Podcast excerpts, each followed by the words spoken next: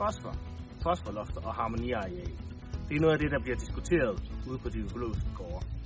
Hvis du er hjemmeblander, så har du egentlig altid haft noget fetase i dit korn. Du har aldrig rigtig udnyttet det, fordi det aldrig blev regnet med i din foderrecept. Det vi ved om fetase i dag, det er ro. Der er rigtig meget fetase i. Havre, der er næsten ingenting, og så har vi byg og hvede, som er en mellemting. Så hvis du har 70% korn i din foderblanding, så vil det normalvis ligge mellem 500 og 1500 øh, fytaseenheder. Og det svarer faktisk til, at du kan spare mellem 0,1 og 0,5 gram fosfor. Og det er faktisk bare, når du kigger på øh, dit gødningsredskab og dit fosforloft.